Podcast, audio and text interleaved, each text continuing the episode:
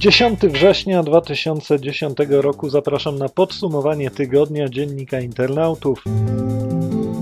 Telekomunikacja Polska przegrała proces z duńską firmą DPTG. Sprawa dotyczy umowy podpisanej jeszcze w PRL-u. Duńska firma miała na jej mocy przez okres 15 lat otrzymywać 14,8% przychodów generowanych przez opłaty za korzystanie z podwodnego kabla, który połączył Polskę z Europą Zachodnią. Teraz TP będzie musiała zapłacić 1 570 milionów złotych.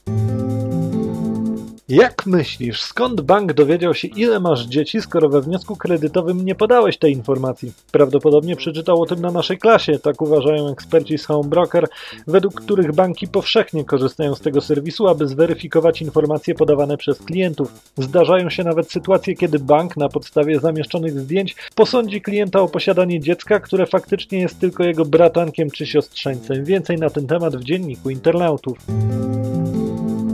Polsce ruszyła super szybka sieć bezprzewodowa LTE 1800 MHz. Inwestycja jest realizowana przez Mobiland przy współpracy z Centernet. Technologia, po którą sięgnął Mobiland, umożliwia obecnie pobieranie danych z prędkością 153 megabitów na sekundę, a docelowo do 326 megabitów. Plany inwestorów na koniec 2010 roku zakładają, że liczba działających stacji wzrośnie do 700, dzięki czemu sieć LTE obejmie swoim zasięgiem ponad 7 milionów osób.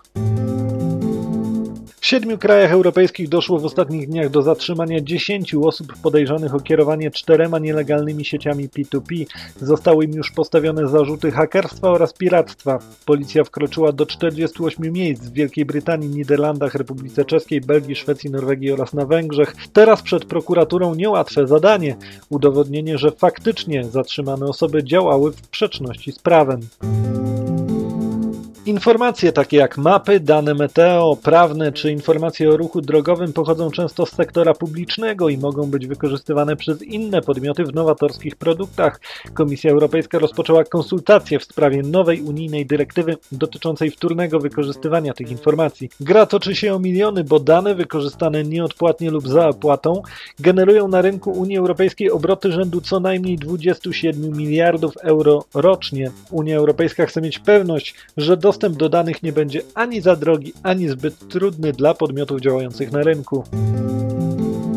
Parlament Europejski po raz kolejny sprzeciwił się akta powstającemu w dziwnej tajemnicy porozumieniu antypirackiemu. Pod oświadczeniem pisemnym w sprawie akta, znanym jako deklaracja WD12, podpisało się 377 europosłów, którzy chcą odtajnienia negocjacji i zagwarantowania, że porozumienie nie wpłynie negatywnie na unijne prawo. W tym tygodniu miał również miejsce kolejny przeciek dotyczący akta. Niestety wciąż wygląda na to, że porozumienie może być niebezpieczne. Niemieckie organy ścigania miały prawo śledzić podejrzanego za pomocą nadajnika GPS, tak uznał Europejski Trybunał Praw Człowieka, wydając pierwszy wyrok w takiej sprawie. Trybunał wziął jednak pod uwagę, że śledzenie za pomocą GPS ma umocowanie w niemieckim prawie, jest to środek podlegający kontroli ze strony sądu. Wcale nie jest pewne, czy wyrok byłby podobny, gdyby dotyczył polskich władz. W polskim prawie nie ma bowiem zapisów odnoszących się do takich środków kontroli jak GPS. Więcej na ten temat w dzienniku internautów.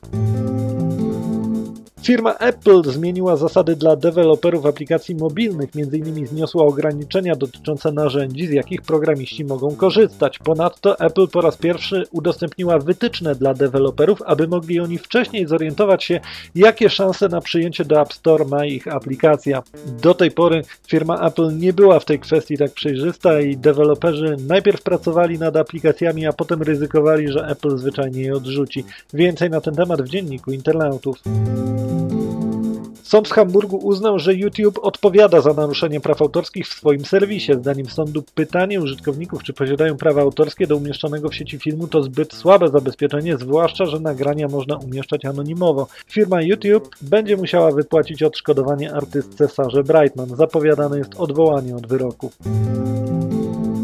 Warto jeszcze zajrzeć do dziennika internautów i zapoznać się choćby z ciekawymi wywiadami na temat internetowych map największego slumsu Afryki. Czytaj dziennik internautów www.d24.pl